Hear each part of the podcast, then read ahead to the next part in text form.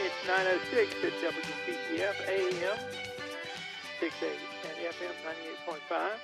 This is the Tom Kearney Show. Yours truly, Tom Kearney, the host, live and in real time, five nights a week from 9 until 10 each night. And we welcome you whenever you can join us. Most of the times, I hope.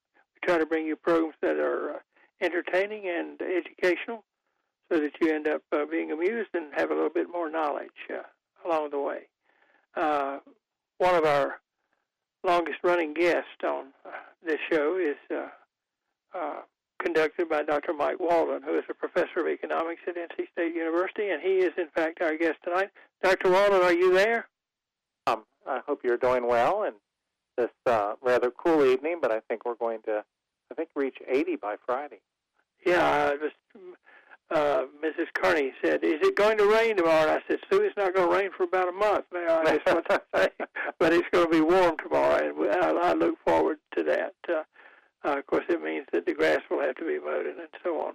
Dr. Mike Walden is a is a uh, member of the faculty at NC State. And I'm going to see if I can get it right tonight. Since 1978, is that That's right, right, mm-hmm. Dr. Walden? Yeah, You know. That's right. Yes, 1978. I right. 78. He is a graduate uh, of a university uh, in his hometown, uh, the University of Cincinnati. Mm-hmm. He is he is in fact a bobcat, and after he got his Bearcat. uh, so bear, bearcat. Yeah. That- that's right. Yeah. Okay. I was I was actually thinking uh, multitasking in my thinking because when I said that I was thinking is his name Bob Huggins? Is that the coach's name? Uh, yes, yes. Yes. Uh, I think yes, yes. I was looking up uh, the most winning basketball coaches uh, active, you know, in the NCAA Division One, and he is one of them. And I, I saw his Oh, name, okay. Uh-huh. and it was I should quit uh, uh, multitasking in my mind and just concentrate on one line of narrative at a time. anyway, Dr. Walden went up to uh, one of the nation's great land grant universities, uh, Cornell University, Uh-huh. for his degree, and and came to Raleigh to teach at NC State, and he has been here since then. He is uh, uh, professor at a land grant institution who tries to fulfill, uh, does f- fulfill the responsibilities of a land grant teacher, and that is the uh, the schools that are out of that that pot. Uh, uh, you you teach you people on the campus. You teach the the, the citizens in the streets, and you do research to uh, uh, so you can you can tell the the government and citizens what they need to do about the economy. And one of the ways he spreads the word is coming on this program once a month. Usually, about the middle of the month. We're about as early in the month as we get, Dr. Walden. It'll, it'll probably be five weeks before you hear from me again. Okay. But okay. uh, any, any, in, in any event, that is his pedigree, and uh, we are glad to have him. He has been here virtually every month since 1989, and the only months he hasn't been here is months that I actually was not here uh, to invite him, and that was three months last year. I think all the other months are covered. Dr. Walden, I think I told you when I got uh, recovered from my, my broken leg and came back, uh, uh, the first person I called was you because I. we no, I had- felt very honored by that. Yeah. well, I, I, I wanted to to keep up our record and wanted to get the word out, and the word needs to be got out tonight. And uh, you, uh, truth in broadcasting, Dr. Walden gives me a sheet, a cheat sheet before each program, which is to say, he sort of points to things that are uh, we should talk about and are worthy of that, and uh, and uh, because I, in fact, don't don't have the wherewithal to keep up with all the stuff as as well as he does, and one of the things we've been doing for the last little bit is talking about the general over overall economic situation, and so with that uh, that in the air, uh, Dr. Walden, I think in the old days they used to say, "Without further ado," Mhm, so yeah. uh, we, we'll pass the ball to you. Uh, that's right, Tom. And, and of course, we've had a very um, trying year. Uh, about, about a year ago, when I think we were all uh, aware that COVID was here, and the question was just how bad it would be. Um, I think we're only uh, a week or so away from when Governor Cooper issued the, the orders that we we should stay home if we could, and certain industries were not even allowed to be open. So we've been through this a year, and and we had a very very deep uh, economic downturn uh, after those stay-at-home orders were issued, um, and, and it makes sense. that, um, and we did this, of course, or the medical people said we needed to do that in order to to uh, flatten the curves, in order to prevent the virus from spiraling spiraling uh, spiraling out of control. And then those uh, those restrictive orders were were uh, lessened uh, beginning in May, and, and actually since May of last year, the economy has been on the upswing. And we don't yet have any data for North Carolina yet uh, for this year. That may sound surprising, but the um, federal agencies that, that collect a lot of the data we use uh, take the first year to make a lot of adjustments to their data. But we do have data for for the nation, and um, January we have job data that was released. Those data were released just uh, a little bit ago, and they showed that we continued to have an upswing in the economy in December. In, I'm sorry, in January we added jobs at the national level. Um, we, uh, in fact, we've got data for the first two months, I should say, January and February. So we've been adding jobs. The unemployment rate has been falling, um, so all that is good. If you look at the percentage of, uh, if you look at uh, um, the percentage of jobs that have come back, we're talking about total jobs, not they're all not necessarily the same jobs. But depending on where you live, we're, we're about 80 to 80 to 90 percent back in terms of um, what we lost over, uh, particularly about a year ago. April was the bad month. Now, um, that does not mean that everything's fine. I want to emphasize that everything is not fine. Everyone is not fine. Uh, all businesses are not fine. In fact, we're probably going to, when the numbers come out, my forecast is that for small businesses particularly, we're probably going to see a bankruptcy rate that uh, you'd have to go back to the 1930s to see, probably in the 25 to 30 percent range. That is, 25 to 30 percent of small businesses will will have failed. Um, we still have a lot of people who don't have jobs. Uh, we have a lot of people who are straining to take care of their children, take care of maybe uh, uh, parents who might live with them, and that's why what we're going to talk about in the next segment. The, I think the COVID relief bills have still been coming. But uh, we do think that the economy is going to continue to improve this year. Um, and I think things will become even more optimistic as more people get vaccinated.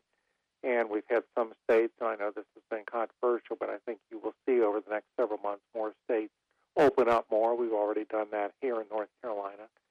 And so uh, I would expect by the fall of this year, in terms of overall economic activity, uh, the so-called macro view, we'll probably be about back where we were pre pre-pandemic.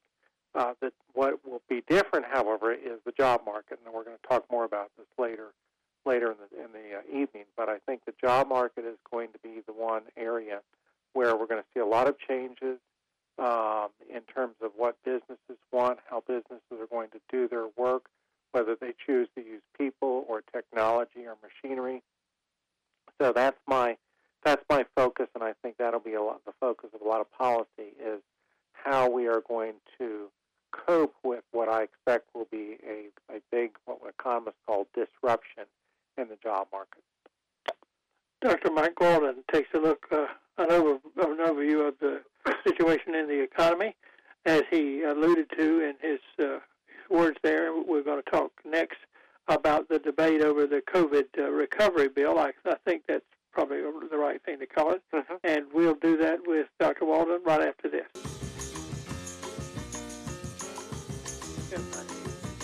Point five, we are uh, learning what the situation is uh, in the economy of uh, the United States. We're from Dr. Mike Walden, and uh, one of the well, the, the persistent news item of late has been the the debate in the Congress over the recovery bill uh, sponsored by the Democrats and opposed by the Republicans. Uh, I, I state that only because it's so obvious. It's, it's a case of black and white almost.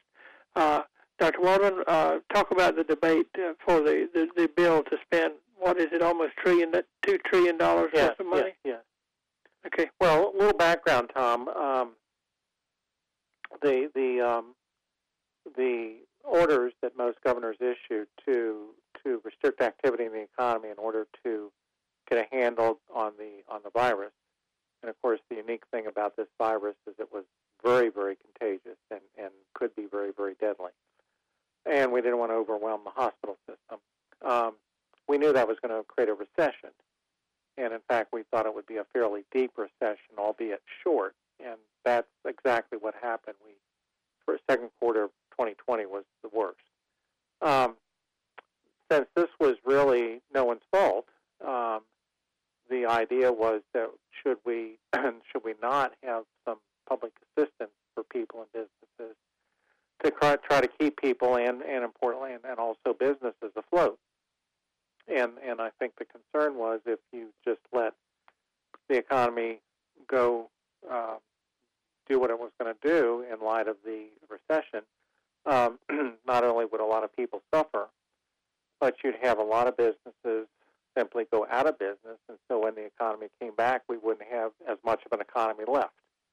So uh, at the end of March of last year, we, the first uh, COVID relief bill was passed. That was around $2 trillion. That was when a lot of people got $2,000 stimulus checks and unemployment compensation was augmented by the federal government. And then we've had, I think, uh, uh, I, I stand to be uh, correct on this, I think we had have had two more COVID relief bills. As I think the expectation for the uh, when the first bill was passed that this may this may be wrapped up that is the virus by by the fall of 2020. Well, that didn't happen. So I think we had two other smaller COVID relief bills. And then that brings us to today, where the Biden administration has said, well, um, things are getting better, but we still have a lot of people suffering. We still have needs for hospitals and, and educational institutions, et cetera. So they have come up with a um, 1.9 trillion, but we'll round off to 2 trillion COVID relief bill that would uh, again send stimulus checks to people. It would augment unemployment compensation. There's money in there for for uh, industries and some businesses. Now, one difference is that there are a lot of things in this bill that look to be not directly COVID related, and I think this is just oftentimes how, uh, and this is no criticism on my part, it's just how politics is played when you've got something that's popular, and this polls show that this COVID relief bill is very popular. When you have something that's popular, uh, if, if you're the party in charge, in this case the Democrats, you you might often take that opportunity to put other things in there uh, because that may have been a hard pass if they just stood alone. So all of this two trillion is not directly COVID related, but it it, um, it passed the Senate. It's now well initially passed the House, and when it went over the Senate, it had to be the um, parliamentarians said the um, component that would have increased the minimum wage over time to fifteen dollars an hour that was not pertinent to this bill. Uh, that's that's being uh, passed by a majority. Would we need 60 votes? So the minimum wage was taken out. So Senate passed that. Now it's back at the House, and they're going to have to pass it again, the, uh, the Senate version. But my guess is it'll happen. And so this will provide a lot of relief that'll go through the um, summer, spring, summer, and, and into the fall. And hopefully, hopefully, and I'm obviously not a medical person, hopefully we'll have the virus under control at that point. Now, Tom, I, you tell me when I'm getting long here before break. I do want to I do want to talk a little bit more about this because I do think there's been some discussion, particularly in economic circles, as to whether um, this bill, being the size that it is, and, and given the fact the economy is recovering, might this be too much, just in terms of the, what we call the macroeconomic stimulation? And if that's the case, what might some adverse things be down the road that we'd want to watch for? Well, Mike, you've got about five minutes before we need oh, to okay. take a well, break. I'll, so, I'll go ahead. so I'll go do what you got to do. Yeah, I mean, the, the the way that I always like analogies. Uh, most people aren't economists, thank goodness, but but uh, so I try to give analogies.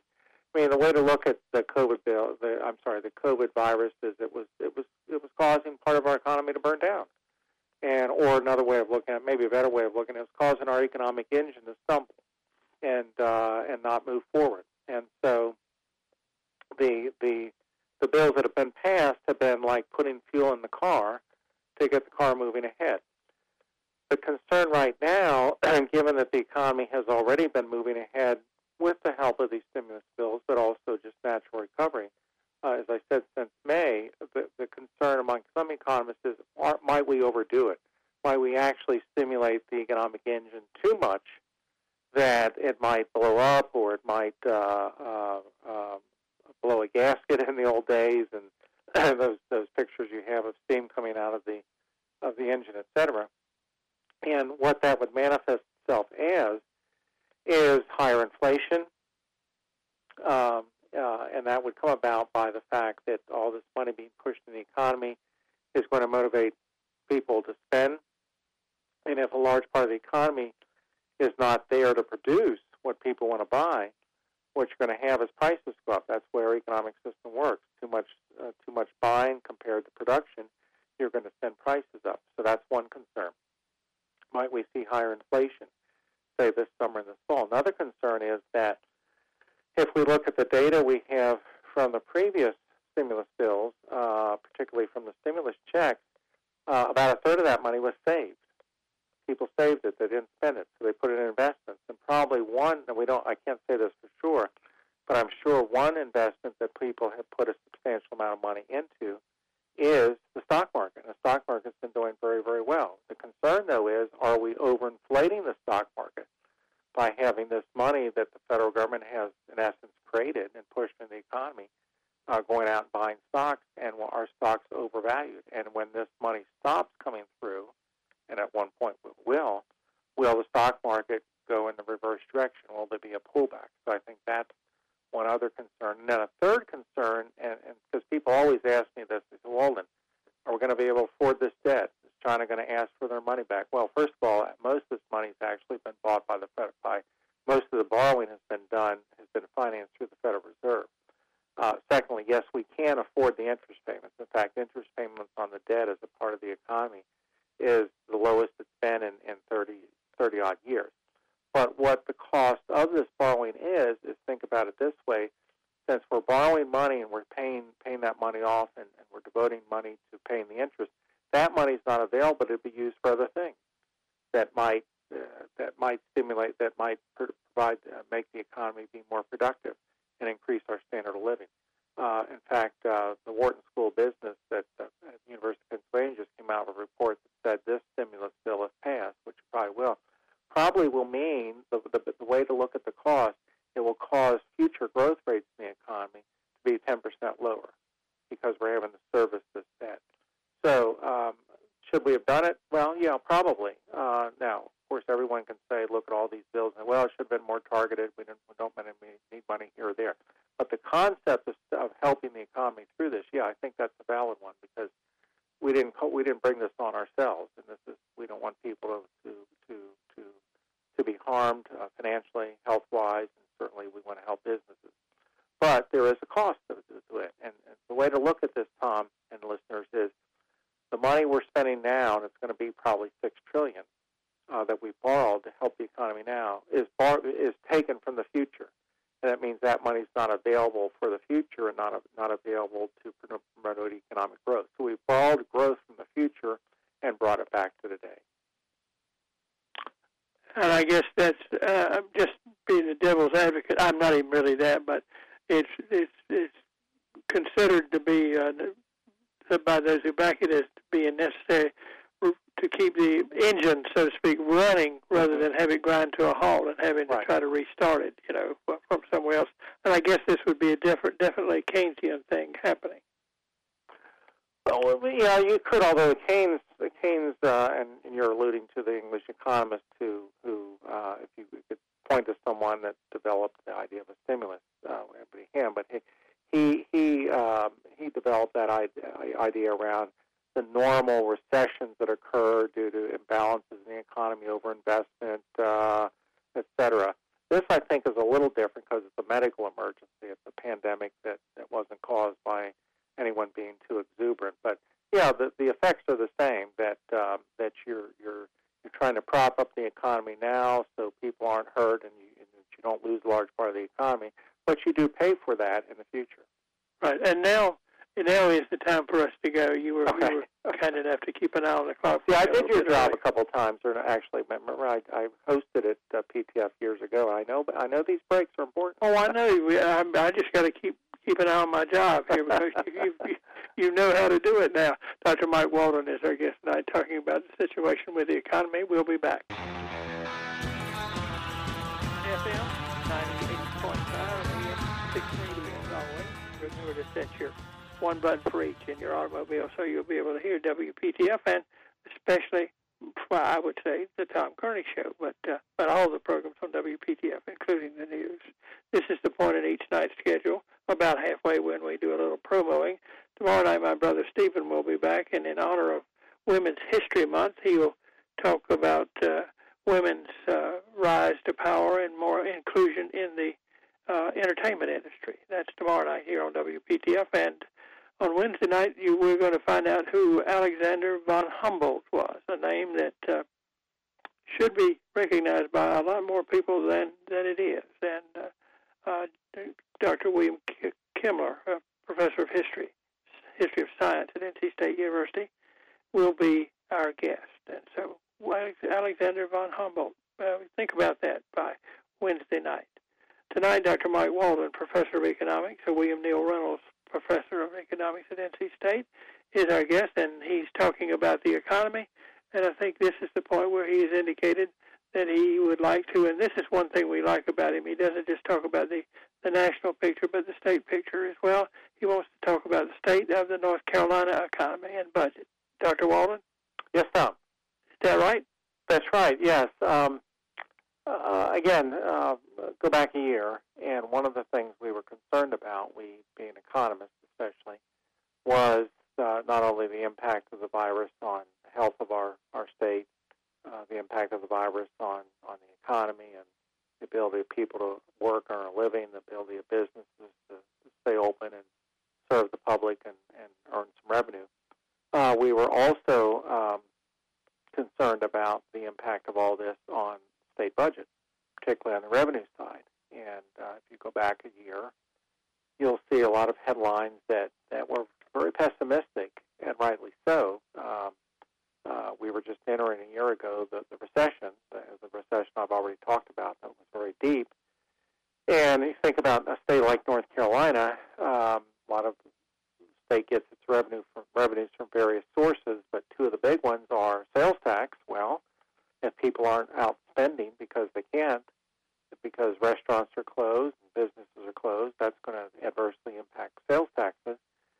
And then the other major component of state taxes is income tax. Well, if people aren't working and not earning income, there's not going to be tax there. So, so there were there were some big worries a year ago that the state budget would take a big hit and then the question, of course, is uh, what do we do about that? We're a state, as most states are, where we have to have a balanced budget. We're not like the federal government that can borrow for just about anything at any time. And so there were discussions. I know uh, at NC State, I'm aware that there were discussions about, well, how are we going to, if our budget is cut by this amount or this amount, how are we going to handle that? And that, that was repeated in most state agencies. Well, the good news is uh, that didn't happen. and um, I think it's a result of two things. One, the economy did recover starting in the third quarter of last year and actually recovered very, very strongly, which I'll say most economists did, did think would happen. And it continues to recover. And then the second thing that happened is the aforementioned stimulus plans if you if up up to right now we're we're debating or the Congress is debating a another 1.9 trillion stimulus, but uh, so far we've had about four trillion dollars spent or allocated in stimulus plans over the past uh, year and a couple months, and about 40 billion of that uh, has gone come into North Carolina. Well, uh, that's supported a lot of spending by households here in North Carolina. It's supported a lot of jobs so people are earning income, and that gets taxed. So actually, our state budget is looking fairly good. So I think that's one good news that we'll that we'll take out of this is that it doesn't look like there's going to need to be any major um, reductions in state spending. Now, on top of that, I should say, Tom, the people who people who are listeners who followed this know this. If you look at the stimulus bill the 1.9 trillion that is now being debated and deliberated on by the Congress, and President Biden has said he will sign it if it if it is passed uh, in the House. That it already passed it.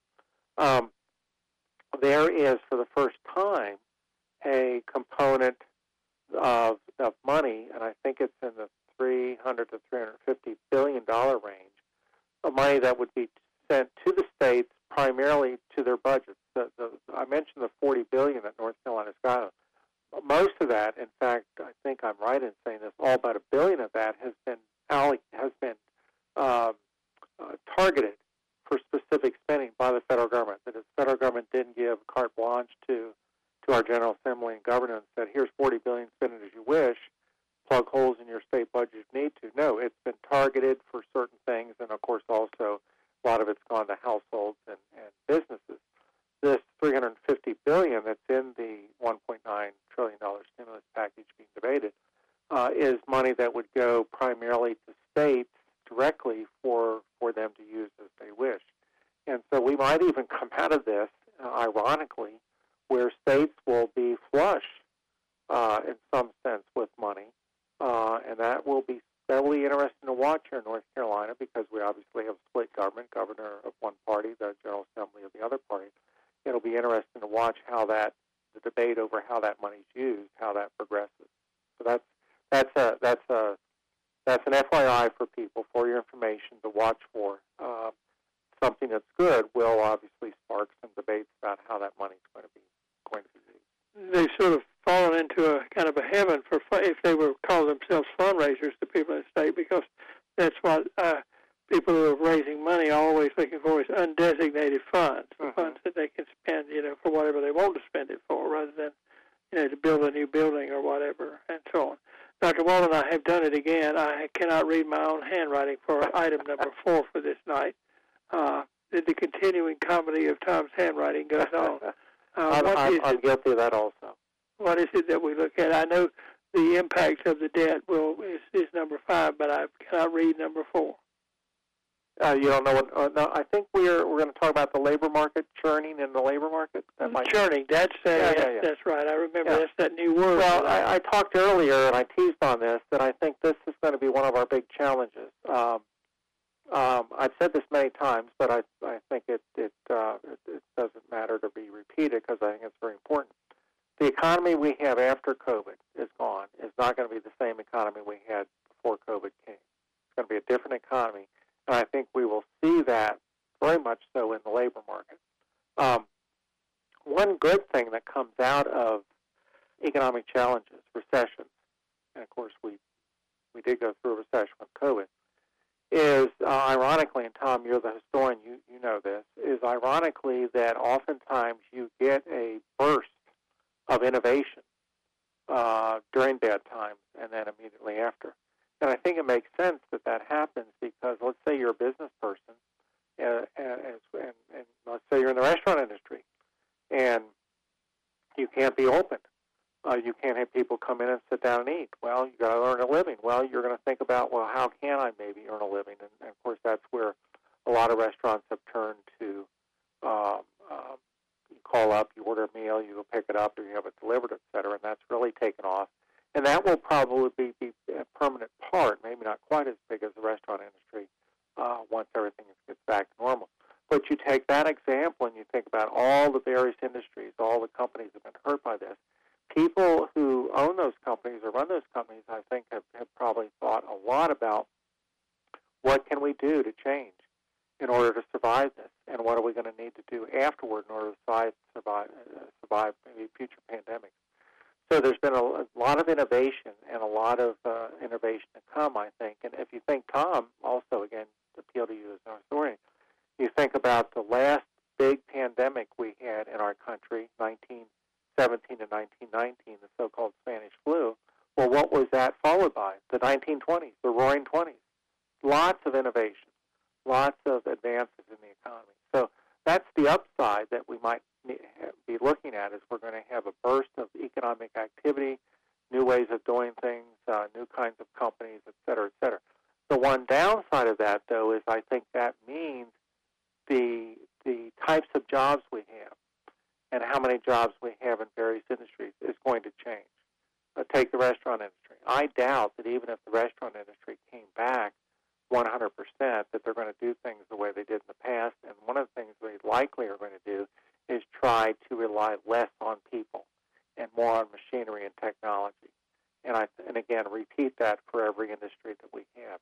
So I, I'm looking ahead to a very big challenge for North Carolina, but every state's going to go through this, of where we're going to have thousands, tens of thousands of people probably at some point. It won't, all happen at, on the same time, but we're going to have tens of thousands of people who find that uh, even though their company's back and, and working and going and selling and earning revenues, their job may be gone because it's going to be uh, the, the, the, the tasks have been reconfigured, where the business has brought in some some technology where they don't have to worry about workers getting sick. I think I used this example, and tell me if I'm going a long time. I think I used this example uh, uh, on a previous program, but again, bears repeating. Look at our food processing industry in North Carolina, meat processing, big, big industry, um, very labor intensive. We are already seeing in other states, I don't think it's happened yet in North Carolina, uh, workers in those processing plants being replaced by robots. That is already happening. That's been one of the responses of the pandemic. As the, the meat processing industry was kept open as an essential service, yet many of those factories had uh, outbreaks of COVID, and so the managers and the owners have looked for ways. Well, how do we get around this? How can we stay open? And one of the ways is to replace people with with machinery and, and technology. So that's the kind of thing that I'm, I'm I think is going to happen, and we need to be ready for it. Well, you know, uh, speaking of history, not only do, do pandemic, say the word pandemic pandemics produce things like this, things that that uh, alter the, the the normal course of things, but wars do this too. Mm-hmm. And a lot of times, what they do is they, uh, I hope I'm showing some wisdom here, is they they take things that were they were waiting in the wings. Mm-hmm. You know, the robots are waiting in the wings, and they just cause them to come into being that much quicker. Mm-hmm. Uh, and they, they they make things happen faster. I mean, the television industry in America had been stopped by World War II, mm-hmm. and as soon as the war was over, it just fell on the country. I mean, there they were, all those television stations and all that bent up buying power and so on. So uh, the, the uh, this is likely, indeed, as you say, what will happen is there will be uh, there, there it, it will be a good economy, but the the, the, the job picture yeah, will be different. yeah, yeah. yeah. I hope that was some wisdom in that. We do need to take a break, and when we come back, you've got one more thing left on on the list here to talk to tonight, and that is the impact of the the higher debt on us. And uh, uh, we you touched on that a little bit uh, back uh, when you talked about the COVID nineteen bill, I think. But uh, it will be interesting to see what uh, what the future holds, and you can prognosticate uh, a little bit when we come back. Dr. Mike Walden is our guest, and we'll be back in just a couple of minutes. 98.5, Tom Kearney on Monday night. Remember, I remind you, tomorrow night we're going to talk about a, an item for Women's History Month, and uh, on Wednesday night we're going to talk about a guy named Alexander von Humboldt. If you don't know who he is, it'll be a good chance to find out. Tonight, we're talking about the state of the economy with Dr. Mike Walden, professor of economics at NC State University. And we've got one more item on tonight's list, and that is what the effect of the debt will be on the economy. Dr. Walden? Well, and, and I have talked about this, but I, but I want to talk about it a little bit more. Obviously, the money we have spent on the COVID stimulus bills and that we may spend more uh, has all been borrowed. So we've added the national debt. Um, again, if the current bill being debated goes through, that'll be about a six trillion dollar addition of national debt. We are now at a level of debt over 100% of our annual income. Uh, that's never occurred since World War II. Now, what is saving us in terms of finances is the fact that our interest rates, that the federal government, the interest rate the federal government's paying on debt is very, very, very low just like anyone who's going out to borrow money to buy a house or a car, they get the car, they see interest rates very, very low. So in terms of our ability to afford this debt, we, we can do it. Uh, however, uh, if you look ahead and you look, you need no longer no look no further than the Congressional Budget Office, which is the nonpartisan uh, group of statisticians and economists that look at all issues budget for the federal budget. Uh, they are worried about the national debt uh, rising primarily because of the aging population. Uh, you and I, Tom, are in that group called the baby boomers, uh, and we are. Uh, I think you're a baby boomer, right? Yeah, or not? Did you miss? I'm slightly early. I Slightly early. Well, slightly we're in the, we're in the senior citizen ca- uh, category. I'm 70. I think you're a little older than me. I'll accept the designation. Yeah, um, and uh, it, it turns out, of course, as most people know, one of the major uh, things that change when you get older is expenditures on health care. And when you talk about health care in our country, you talk about a big federal presence, Medicare, um, uh, Medicaid. Uh, you can even throw in Social Security. So the the Congressional Budget Office recently put out a report that suggests that we're probably going to see that debt to income ratio, which I said now is above 100% for the country, uh, push toward 200% uh, down the road. And if interest rates go up, that does create a, a, a problem of being able to. Well, we can still afford it, but the fact is we don't. Have, we we won't have money for other things. I think all this, for, if I, I can just very, blunt on this, I think this all says that we're probably looking at higher taxes in some form at the federal level. Um, the Biden administration has not put out a budget yet, budget proposal yet. Uh, but my guess when they do is they will have a series of additional taxes there, maybe in the transportation area, maybe uh, in the income tax area for higher income people. Uh, Senator Warren has, has uh, introduced legislation to, for the first time, to have a wealth tax at the federal level. I think for people who whose wealth is 50 million and over. So um, uh, I, I think be ready. Again, my one of my jobs here is to is to wa- is to uh, suggest things that people might keep up on, and I do think that probably higher taxes in some form or is something that we'll we'll be looking at down the road. At least proposals for. So I think we're we're looking at a series of debates in Washington about about debt, about spending, about taxes. Uh, climate change, of course, is important. Um, there's going to be a lot of discussion, a lot of deliberations, a lot of votes. Okay, Dr. Mike Walden talking about the economy. I was saving this, Dr. Walden. I did not know where where the space would be in tonight's program, if indeed there was any space. And we have about two minutes left in the program, and I thought I would ask you to uh, prognosticate about the Cincinnati Reds. Oh, baseball. We, we well, of course, Tom, a little bit. when you get to a baseball fan uh, like me, and, and of course you are, and especially in my case, I've been a fan of the Cincinnati Reds since I can remember. I, I, I think I've told you off the air some of my fondest memories with uh, my maternal grandfather was sitting outside and uh, my parents' home out in the yard and listening to Wade Hoyt talk about the Cincinnati, do the broadcast Cincinnati Reds. And, and if you uh, ever heard Wade Hoyt, who actually was pitched for the Yankees and was, a, I think, a roommate at one point of, of uh, Babe Ruth, you wished for a, a rain delay because his stories were so animated and so interesting. But uh, anyway, um, you, you know, there's the there's the the real side of me, and then there's the fan side of me. And the fan side of me says, well, the Reds will do very very well. The real side of me says, well, uh, they still have some issues uh, pitching. They lost some, they lost uh, Trevor Bauer because they couldn't afford him. Uh, they lost another frontline pitcher. I think I think modern baseball starts with good starting pitching, and they've got some question marks there. Their offense didn't come a- around like they thought last year. They their their top hitter over the last decade, uh, Joey Votto, is aging. Uh, it's not as clearly not as quick as it used to be. So, if I had to be realistic in the Central Division of the National League, they uh, hopefully they'll be in the middle, uh, but I just don't see them at the top. Well, I want you to know from my reading of my team, the Pittsburgh Pirates roster and so on, they will do all they can to keep Cincinnati out of the out of the, out of the, out of the cellar. Well, we Um, talked off the air earlier, didn't we? That uh, we go back to when there were eight teams in each league. Yeah, so you can only A lot fall so, simpler then.